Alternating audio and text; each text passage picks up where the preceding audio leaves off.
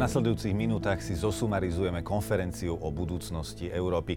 Našim hostom je Robert Cermek, ktorý je vedúcim kancelárie Európskeho parlamentu na Slovensku. Dobrý deň. Dobrý deň, prajem. Skúsme si povedať na úvod, čo bolo vlastne cieľom tejto konferencie o budúcnosti Európy. Cieľom konferencie bolo zlepšiť fungovanie Európskej únie. Európska únia je dlhodobý projekt, ktorý je dynamický a počas 10 ročí sa nejakým spôsobom vyvíja, posúva dopredu. A po takom dosť smutnom e, referende vo Veľkej Británii, keď sa Británia rozhodla odísť z Európskej únie, tak e, Európska únia si uvedomila, že asi niečo nefunguje, že asi niečo nie je v poriadku, že možno ľudia očakávajú niečo iné od únie a rozhodla sa urobiť takú sebareflexiu. E, vznikla preto konferencia o budúcnosti Európy a je tam taký rozdiel oproti minulosti, lebo aj v minulosti sa Únia zamýšľala nad svojim fungovaním, ale tentokrát e, to hlavné slovo mali občania, teda ľudia, bežní občania ako sme my, ktorí sa mali vyjadriť, čo sa im na Únii páči, čo sa im nepáči, čo by zlepšili, čo by malo byť inak. A čo bolo cieľom tej konferencie? Cieľom bolo samozrejme potom dosiahnuť nejaké reformy, ktoré zlepšia fungovanie únie, urobia ju takou akčnejšou, e, schopnejšou rýchlejšie príjmať rozhodnutia, lepšie reagovať na potreby ľudí a hrať významnejšiu úlohu vo svete. Skúste nám teraz priblížiť, ako to vlastne celé predbiehalo, e, aké akcie boli e, vymyslené, ktoré sa realizovali, ako celý tento projekt vznikal, možno ako dlho trval. Možno začnem tak zo široka, že keď hovoríme o konferencii, tak si to nemôžeme predstaviť ako nejaké jedno podujatie, kde sa v nejakej sále zišli zrazu občania a politici a diskutovali o budúcnosti. Bolo to dlhodobý proces, trval e, rok.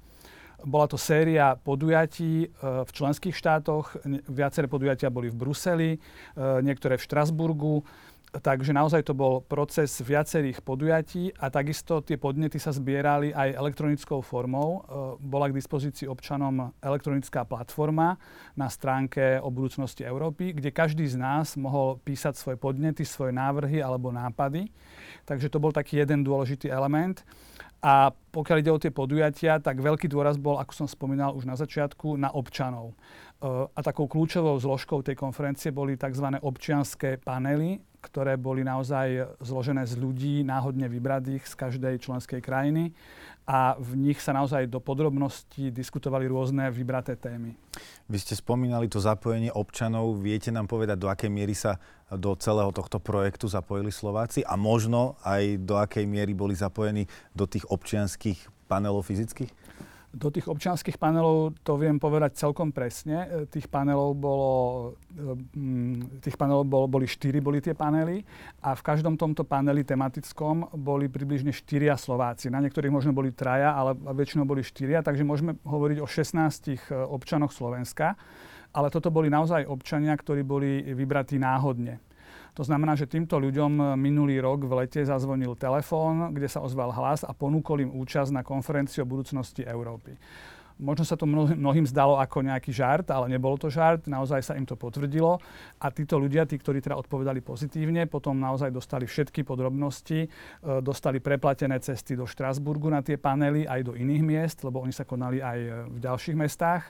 A títo 16 Slováci sa potom veľmi aktívne zapájali do práce týchto tematických e, panelov, ktoré pripravili závery a tie sú aj súčasťou tých konečných odporúčaní konferencia budúcnosti Európy bol kolosálny projekt, naozaj obrovský. Nikto ale nečakal, že príde pandémia koronavírusu. Viete nám povedať, že do akej miery vlastne e, celú KOFOE ovplyvnila pandémia? Pandémia samozrejme ovplyvnila už začiatok konferencie, pretože konferencia sa mala začať pôvodne už skôr. Nakoniec sa začala v Lani 9. mája, vlastne už počas pandémie.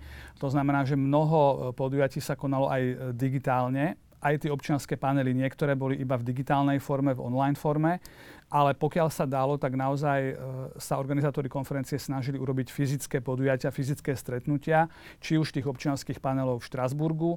V podstate e, na jeseň minulého roka každý víkend e, sa konal nejaký panel v Štrasburgu v sídle Európskeho parlamentu a takisto sa konali v Štrasburgu plenárne zasadnutia konferencie, pretože ďalšia časť konferencie bola plenárna delegácia a v nej boli spolu s občanmi už aj politici.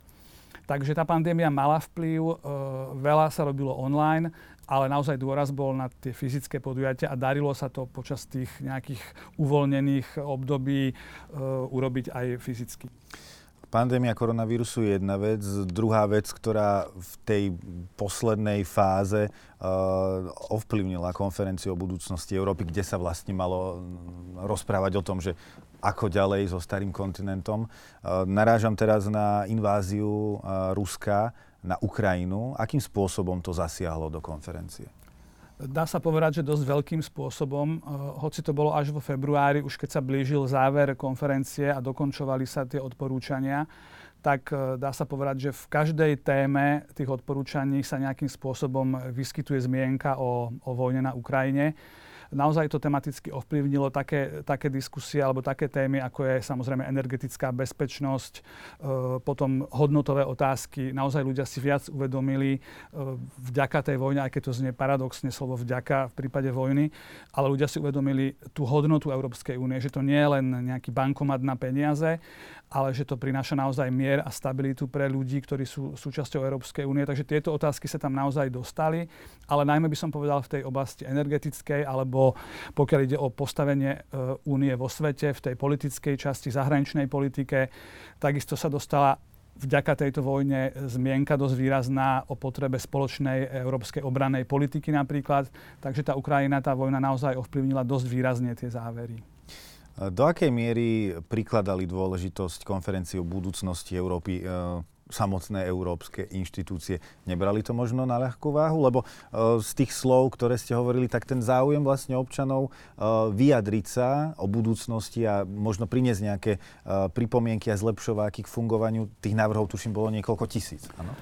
Záujem občanov bol, ja tu mám nejaké čísla, môžeme si to prejsť. Na tú platformu prišlo 21 tisíc komentárov, uh, uskutočnilo sa, alebo 652 tisíc účastníkov rôznych podujatí sa tam zaregistrovalo, uskutočnilo sa viac ako 6 tisíc podujatí a na tej platforme prispievalo 52 tisíc ľudí. Takže to sú také nejaké čísla. Ale pokiaľ sa pýtate na európske inštitúcie, tak e, samozrejme ja môžem hovoriť najmä za Európsky parlament a pre Európsky parlament táto konferencia bola veľkou prioritou pre Európsky parlament vždy je priorita to, čo hovoria občania a toto bolo naozaj vypočutie občanov. Takže pre Európsky parlament to bola veľká priorita a aj logisticky Európsky parlament e, urobil naozaj veľa, pretože tie občianské panely a takisto plenárne schôdze sa konali v našom sídle v Štrasburgu a samozrejme to nie je len poskytnutie budovy, ale aj celého sekretariátu e, na to, aby tie podujatia mohli prebiehať. Takže tá podpora zo strany parlamentu, či politická alebo logistická, bola naozaj obrovská. Pokiaľ ide o ostatné inštitúcie, e, veľkú podporu sme tiež cítili od Európskej komisie, takže za tieto inštitúcie môžem povedať, že naozaj pre nás to bola veľká priorita. Tie jednotlivé diskusie boli rozdelené do rôznych e, tematických panelov. Poďme si ich teraz trošku priblížiť. Poprosím režiu. Čiže prvý panel sa venoval silnejšiemu hospodárstvu, sociálnej spravodlivosti a zamestnanosti, a taktiež vzdelávaniu, kultúre, mládeži a športu a taktiež digitálnej transformácii. Z toho prvého panelu, ktoré možno e, témy e, možno vás najviac e, zaujali alebo oslovili? Tam bol veľký dôraz na tú sociálnu politiku a e, keď to tak porovnávam príspevky e, občanov zo starších členských štátov a z novších členských štátov, ako je Slovensko, tak najmä takí e, občania, ako sú Slováci alebo ďalšie nové krajiny, aj keď už nie sme veľmi nové, ale tie novšie krajiny, tie zdôrazňovali tie sociálne aspekty, teda zamestnanosť, sociálnu podporu a tak ďalej. Ale veľmi napríklad rezonovali dôležité názory o zlepšovanie vzdelávania, či už o Európskej únii, alebo celkovo o nejakých občianských právach, pretože veľa ľudí má skúsenosť, že má malá, malá vzdelanosť ľudí o tom, aké sú ich demokratické občianské práva, takže to celkom rezonovalo, vidíme to aj na tej infografike. Pokiaľ ide o ďalšie témy, vidíme tam napríklad, aby sa angličtina vyučovala na úrovni certifikovanej normy ako hlavný predmet. To sú samozrejme také veci, ktoré nie všetky sa dajú zrealizovať, ale občania mali aj takéto veľmi konkrétne niektoré, niektoré návrhy. Mnohé z nich sa už nejakým spôsobom dejú alebo sú zapracované v európskych politikách, ale ľudia často o nich nevedia, takže preto aj prinášali takéto návrhy. Poďme si spoločne približiť, o čom bol druhý panel.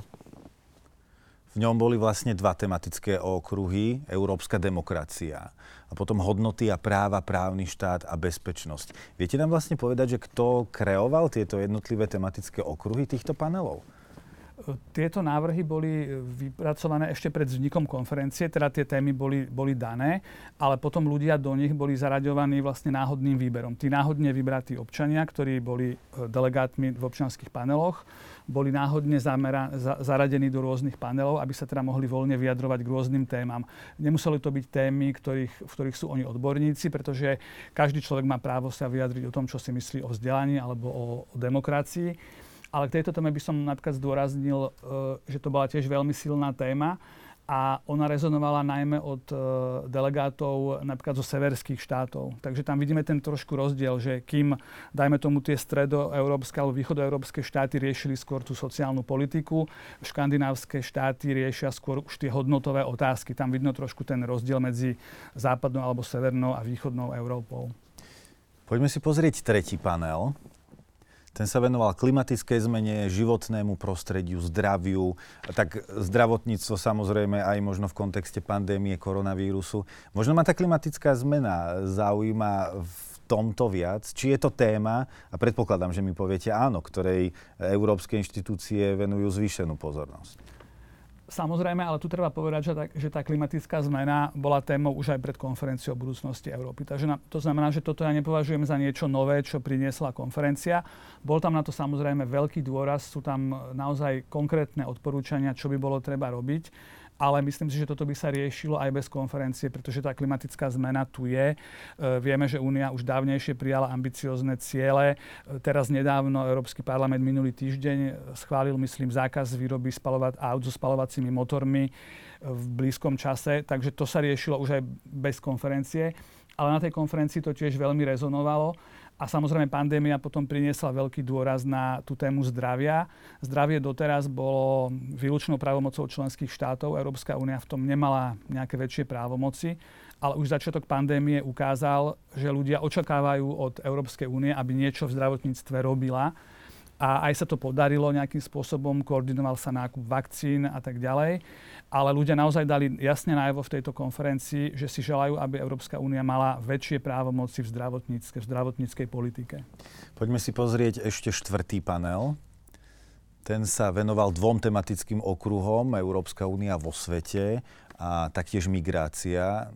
Predpokladám, že tým témam práve tohto štvrtého panelu e, dominovala ukrajinská kríza, teda konkrétne vojenská agresia Ruska voči Ukrajine? E, samozrejme áno, ale tiež aj migrácia a t- potom to postavenie EÚ vo svete. A tu sa veľmi riešila taká tá známa otázka hlasovania v Európskej únii. Či sa má hlasovať teda jednomyselne alebo väčšinovo lebo napríklad pokiaľ ide o sankcie, ktoré Európska únia aj teraz uvaluje na Rusko kvôli jeho agresii na Ukrajine, tak tieto sankcie sa stále schvalujú jednomyselne a mnohým sa to zdá ako ťažkopádne. Stačí jedna krajina, aby takéto rozhodnutie zablokovala. Takže v tejto téme sa dosť riešilo e, aj to hlasovanie. A jedno, jedným z odporúčaní je, aby Európska únia prešla na e, väčšinové hlasovanie. K tomu sa zrejme dostaneme ešte neskôr. Mňa by teraz zaujímalo, lebo diváci mali možnosť vidieť e, v infografikách jednotlivé odporúčania. Čo sa s tými odporúčaniami, čo sa s tými závermi konferencie o budúcnosti Európy bude diať teraz? Na koho strane loptička? Tak tieto závery sú spracované v jednom veľmi prehľadnom dokumente a 9. mája, teda pred pár, pred mesiacom dá sa povedať, e, boli odovzdané v Štrasburgu na záverečnom podujatí e, predsedom troch inštitúcií, teda predsedničke Európskeho parlamentu, predsedničke Európskej komisie a úradujúcemu predsedajúcemu v Rade EÚ, čo je momentálne francúzsky prezident Emmanuel Macron, ale to francúzske predsedníctvo už čoskoro končí, začne sa české predsedníctvo. Takže v podstate tie dokumenty, tie odporúčania boli odozdané týmto najvyšším predstaviteľom a teraz e, sa bude musieť rozhodnúť, čo ďalej. E, Európsky parlament už jasne aj politicky v uznesení vyjadril názor, že podporuje otváranie zmluv, teda zmenu zmluv, teda takú naozaj veľkú reformu. A takisto minulý týždeň vyzval na vytvorenie alebo zvolanie tzv. konventu. Pretože všetky tieto odporúčania od občanov musí nejakým spôsobom spracovať tá politická úroveň a to sa deje prostredníctvom toho konventu, ktorý ešte nevieme, kedy sa začne, ale mal by sa začať. Podporuje to tiež okrem parlamentu aj Európska komisia. A predsednička Európskej komisie Ursula von der Leyen slúbila, že v septembri, keď ona má taký tradičný výročný prejav, volá sa to prejav o stave únie, že tam predniesie už niektoré prvé návrhy, ako teda ďalej postupovať. Je v stávke otváranie kľúčových dokumentov, tých základných zmluv Európskej únie? Určite to v stávke je a Európsky parlament to do, veľmi výrazne podporuje, toto otváranie zmluv, ale treba povedať, že uh, aj poslanci sú rozdelení, to znamená, že nie je tam nejaká jednomyselnosť. Ono to hlasovanie prešlo, takže väčšina bola za otváranie zmluv, ale aj keď sa bavíte so slovenskými europoslancami napríklad, tak nie všetci e, sú vyslovene za otváranie zmluv. E, mnohí tvrdia, a majú aj pravdu samozrejme, že mnoho z tých vecí e, sa dá urobiť bez toho, aby sa zmluvy otvárali. Pokiaľ ide o parlament, ale ako celok, tak parlament podporuje otváranie zmluv. Takisto komisia slúbila, že bude v tomto parlament podporovať. Otázka je, ako sa k tomu postavia členské štáty. Ja za členské štáty hovoriť nemôžem, ale e, z toho, čo počúvame alebo vidíme v médiách, e, vidíme istú nevôľu v istej časti členských štátov otvárať zmluvy, lebo je to vždy trošku citlivé. A keď sa tie zmluvy otvoria, tak e, sa musia potom raz aj zavrieť. A to zatváranie zmluv sa robí samozrejme opäť jednomyselne a tam sa vždy môže vyskytnúť situácia, že niektorý členský štát v vodzovkách zneužije tú situáciu, že je zmluva otvorená a bude požadovať niečo, čo sa vôbec netýka konferencie a bude blokovať uzatvorenie zmluv. Takže tomu sa možno niektoré členské štáty chcú vyhnúť. Je to komplikovaný proces, ale e, minimálne na strane Európskeho parlamentu je silná vôľa zmluvy otvárať. Na koho potom, e, na kom to stojí? Kto rozhodne o tom, že áno, poďme otvoriť zmluvy, poďme naštartovať niekoľkomesačný alebo skôr niekoľkoročný proces e, tej negociácie? E, k tomu by mal dospieť ten konvent. A ten konvent môžu zvolať členské štáty a na to stačí jed, väčšinové hlasovanie. Tam netreba tú jednomyselnosť spomínanú, oni to rozhodnú e, väčšinovo, že sa začne konvent, ale to ešte nič nezaručuje. Konvent sa začne, na tom konvente sú potom zástupcovia Európskeho parlamentu, zástupcovia národných parlamentov, zástupcovia vlád členských štátov to znamená samozrejme zástupcovia Európskej komisie, to znamená, že všetci inštitú, všetky inštitúcie. Takisto sú tam, myslím, aj zástupcovia občianskej spoločnosti, takže je to naozaj taký veľký konvent a on potom príjme nejaké konkrétne e, návrhy a odporúčania. Dajme tomu otvárať zmluvy alebo neotvárať zmluvy, ale toto rozhodnutie potom musia opäť schváliť členské štáty na úrovni samitu a takisto bude ratifikácia. Pamätáme si v minulosti konvent, ktorý pripravoval v roku 2003 alebo 2004 e, tzv. Európsku ústavu. Konvent toto navrhol, ale ten návrh neprešiel cez niektoré referenda v členských štátoch. Takže je to zložitý proces, aj tá ratifikácia, ale prvý krok teraz je zvolať konvent. Ak sa na to pozrieme z pohľadu Slovenska, vyhovovalo by nám, e, keby sa zmluvy otvorili, keby sa niektoré texty zmenili. Vidíte v tom nejaký prípadný prospech, keby teda celý tento zdlhavý, náročný proces by sa podarilo dotiahnuť do úspešného konca? Ak by to malo viesť k lepšiemu fungovaniu Európskej únie, k jej väčšej efektívnosti a väčšej akcieschopnosti, tak určite by to malo význam aj pre Slovensko, aj pre ostatné členské štáty ale netrúfam si úplne hodnotiť, či e, v tej ktorej oblasti Slovensko chce alebo nechce veto alebo jednomyselnosť. Z minulosti si pamätáme, že e, napríklad to jednomyselné hlasovanie je aj v oblasti daňovej a tam si pamätám e, výroky slovenských predstaviteľov, ktorí vždy boli proti zrušeniu tohoto práva veta v daňovej oblasti. Lebo my sa bavíme dnes najmä o tých sankciách. To je taká politická téma. Dobre, poďme príjmať sankcie e, väčšinovo, aby Maďarsko nemohlo všetko blokovať. Ale keď otvoríme túto jednomyselnosť, tak teraz treba potom pozrieť aj ostatné témy, kam ešte dáme e, kam ešte dáme väčšinové hlasovanie a kde necháme veto.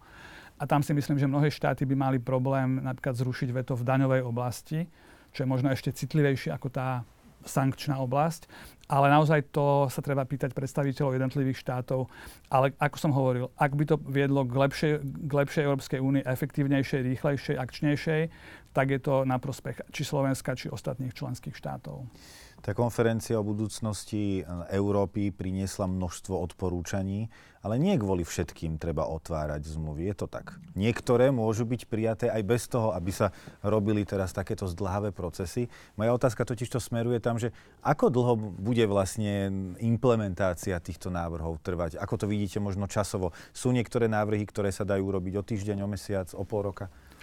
Ja by som si naozaj počkal ešte na to zvolanie konventu a potom na septembrovú správu o stave únie od predsedničky Európskej komisie, pretože myslím si, že ona už v nej povie mnohé oblasti, e, kde sa to dá robiť bez otvárania zmluv a kde sa to dá urobiť prakticky okamžite.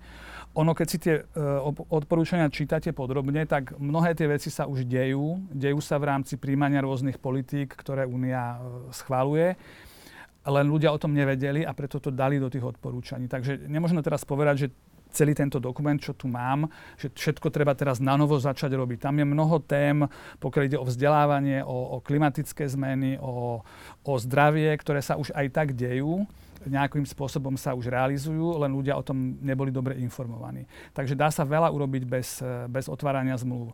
Dokonca ešte taká zaujímavosť, nemusíme ísť do detajlov, ale aj takéto často uh, spomínané hlasovanie, jednomyselné alebo väčšinové, sa čiste teoreticky dá podľa súčasnej zmluvy urobiť bez jej otvárania. Je tam na to taká klauzula, že keby sa veľmi chcelo, by sa to dalo urobiť.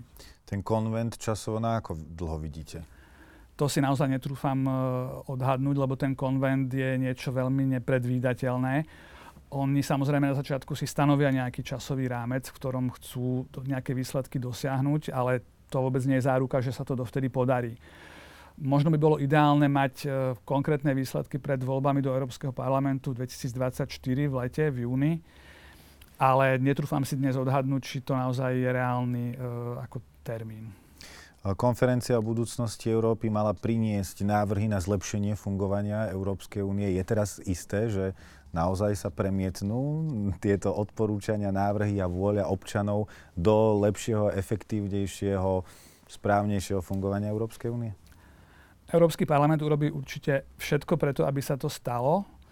E, bude naozaj podporovať tieto, tieto odporúčania občanov, bude to robiť e, na všetkých úrovniach. Už to začal robiť vlastne hneď po skončení konferencie 9. mája bolo prvé uznesenie, akási politická výzva členským štátom a komisii a v tomto bude parlament pokračovať. Prvé kroky už urobil. E, ústavný výbor Európskeho parlamentu už pripravuje konkrétne návrhy na zmenu tých zmluv, na otváranie zmluv, že čo teda konkrétne by sa malo zmeniť. Samozrejme, že to nestačí, ale Európsky parlament na tom už teraz pracuje. Takže ja si trúfam povedať, že e, ten tlak e, od občanov je tak veľký, že nikto si netrúfne ignorovať hlas občanov a že naozaj aj ostatné inštitúcie, aj členské štáty uh, vedia, že musia niečo urobiť, aby sa tá únia nejakým spôsobom zlepšila. Hovorí vedúci kancelárie Európskeho parlamentu na Slovensku, pán Robert Cermek. Veľmi pekne ďakujem za rozhovor. Ďakujem aj za pozvanie.